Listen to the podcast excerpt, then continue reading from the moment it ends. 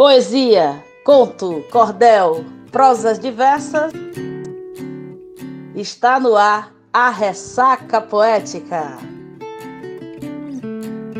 Tá aí, eu bem que disse pra você denunciar que essa história de que ele vai mudar é trapaça de machista pra poder lhe controlar. Tá aí, eu bem que disse pra você denunciar essa história de que ele vai mudar. É trapaça de machista pra poder lhe controlar. Salve, salve, meus ressacados e ressacadas! Eu sou Daniela Bento e estou chegando para mais uma ressaca poética. Dando sequência à nossa série alusiva ao mês de março, que na semana passada falou sobre os tipos de violência doméstica e familiar contra a mulher e alertou os sinais que podem indicar que o relacionamento se tornará violento, estamos de volta. Se você ainda não ouviu, eu recomendo que você escute. E como anunciamos na semana passada, nosso papo hoje será o ciclo dessa violência. Se você está nos acompanhando pelo YouTube, já peço aí que deixe seu like, se inscreva, compartilhe com um amigo ou amiga que você sabe que vai se interessar por esse conteúdo. E claro, deixe seu comentário. Isso contribuirá para que mais pessoas possam receber nossa mensagem. E em se tratando de violência, apesar da violência doméstica ter várias faces e especificidade, é, a psicóloga norte-americana Lenore Walker identificou que as agressões cometidas em um contexto conjugal ocorrem dentro de um ciclo que é constantemente repetido e identificado em três fases. Né? Na fase 1, é, ocorre o aumento da tensão. É nesse primeiro momento que o agressor mostra-se tenso e irritado por coisas insignificantes, né?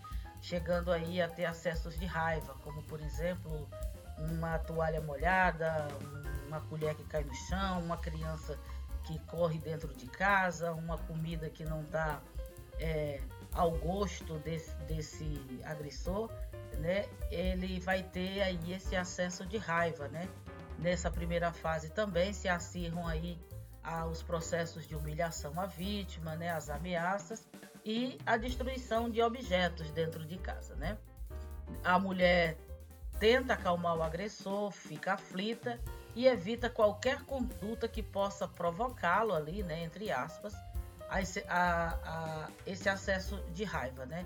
Via de regra, a vítima costuma se sentir culpada, né, e desenvolve várias sensações como tristeza, angústia, ansiedade, medo, é, e desilusão. Né? Essas são apenas algumas dentre as várias é, sensações que a gente poderia enumerar.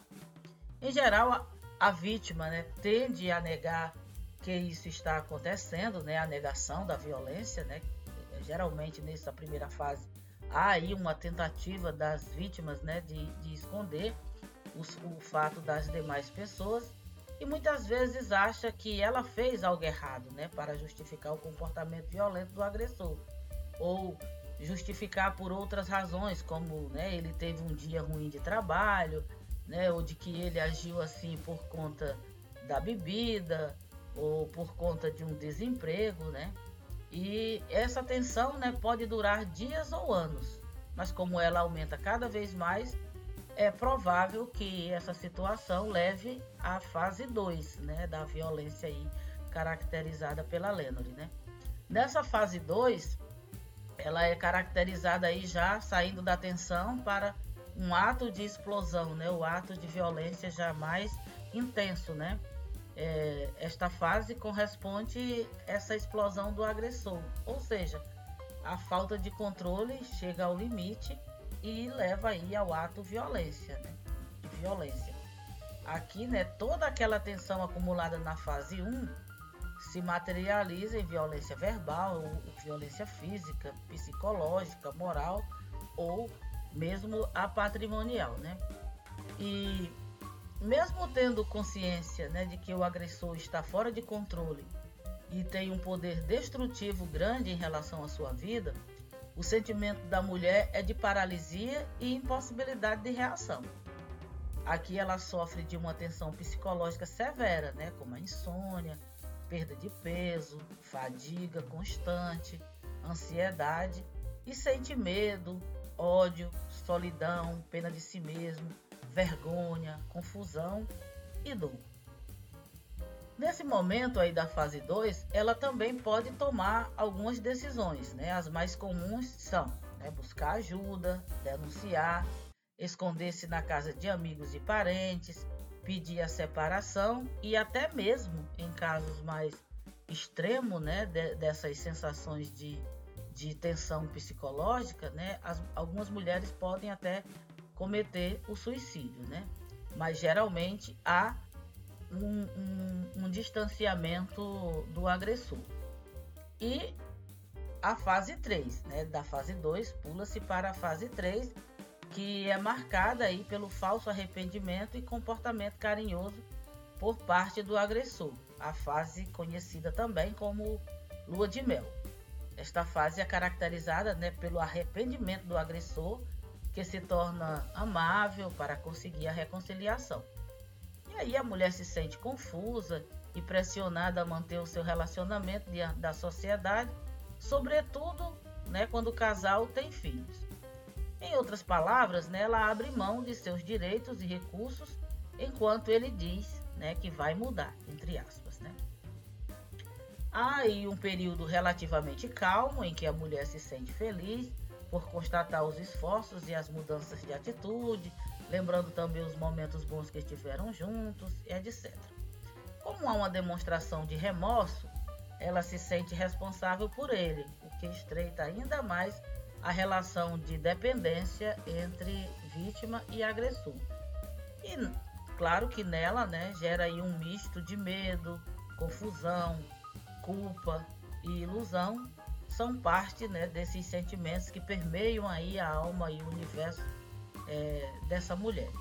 E por fim, né, passa esse período da lua de mel, a tensão volta e com elas as agressões da fase 1. Com o tempo, eh, os intervalos entre uma fase e a outra ficam cada vez menores, né? E as agressões passam a acontecer sem obedecer necessariamente a ordem dessas fases, né? Ou seja, pode inverter pular da terceira já para a segunda, ou nem mesmo sair da terceira, se permanecer ali, aí em alguns casos, né, até é, acontecer é, que o ciclo da violência termine no feminicídio, que é o assassinato da vítima em função da sua condição de ser mulher. Mas a gente precisa compreender que é preciso quebrar com esse ciclo e que a Lei Maria da Penha está ao lado das mulheres para isso. Né?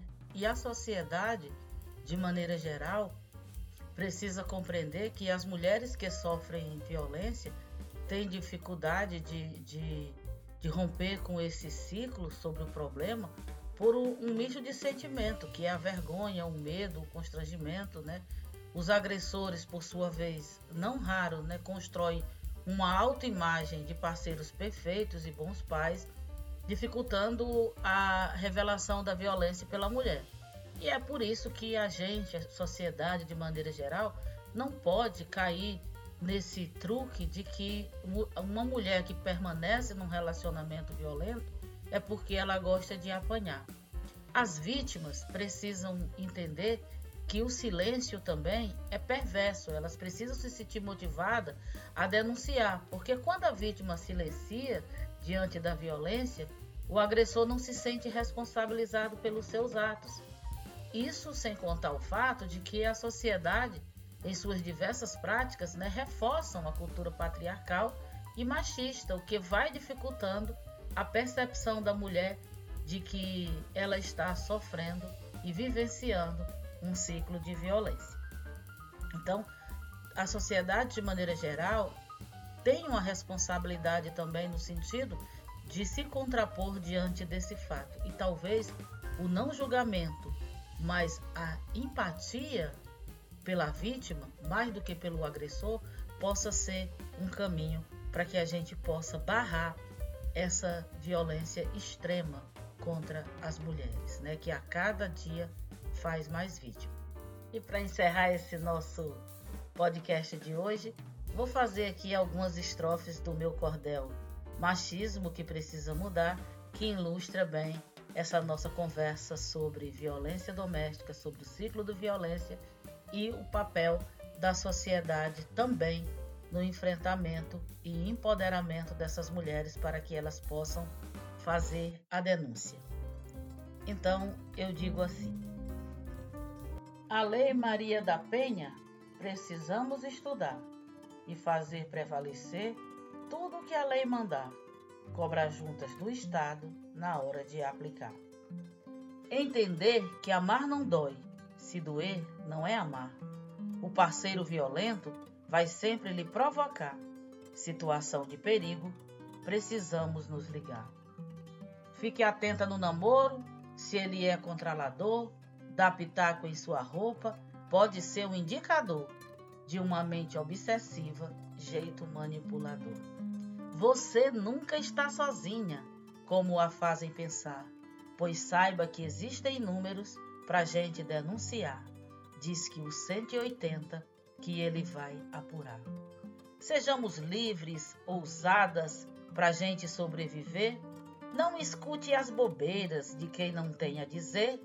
Flores, livros, chocolates, depois lhe volta a bater. Tem um machista que mata, depois vai se suicidar, causando mais desespero no ciclo familiar.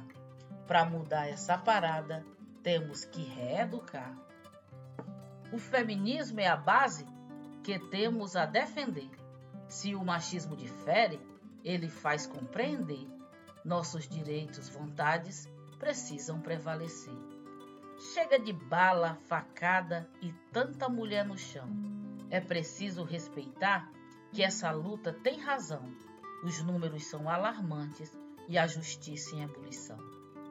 Eu mostro nesse cordel meu verso resiliente Espero contribuir para a abertura da mente. Sejamos mais companheiras, isso é mais conveniente. Mudemos o converser, vamos nos organizar. Chega de tanta chacina. Se a gente quiser mudar, o feminismo e a vacina que o mundo vai ter que usar. A violência contra a mulher, para muita gente é coisa natural. Mas se a gente não mete a colher, é sempre a nossa vida que acaba mal. E se a gente não mete a colher, é sempre a nossa vida que acaba bem mal. Eu sou Daniela Bento e vou ficando por aqui até a nossa próxima ressaca. Ouça, compartilhe e vamos fazer da arte poética os canhões da revolução pela vida. Axé, até próxima segunda.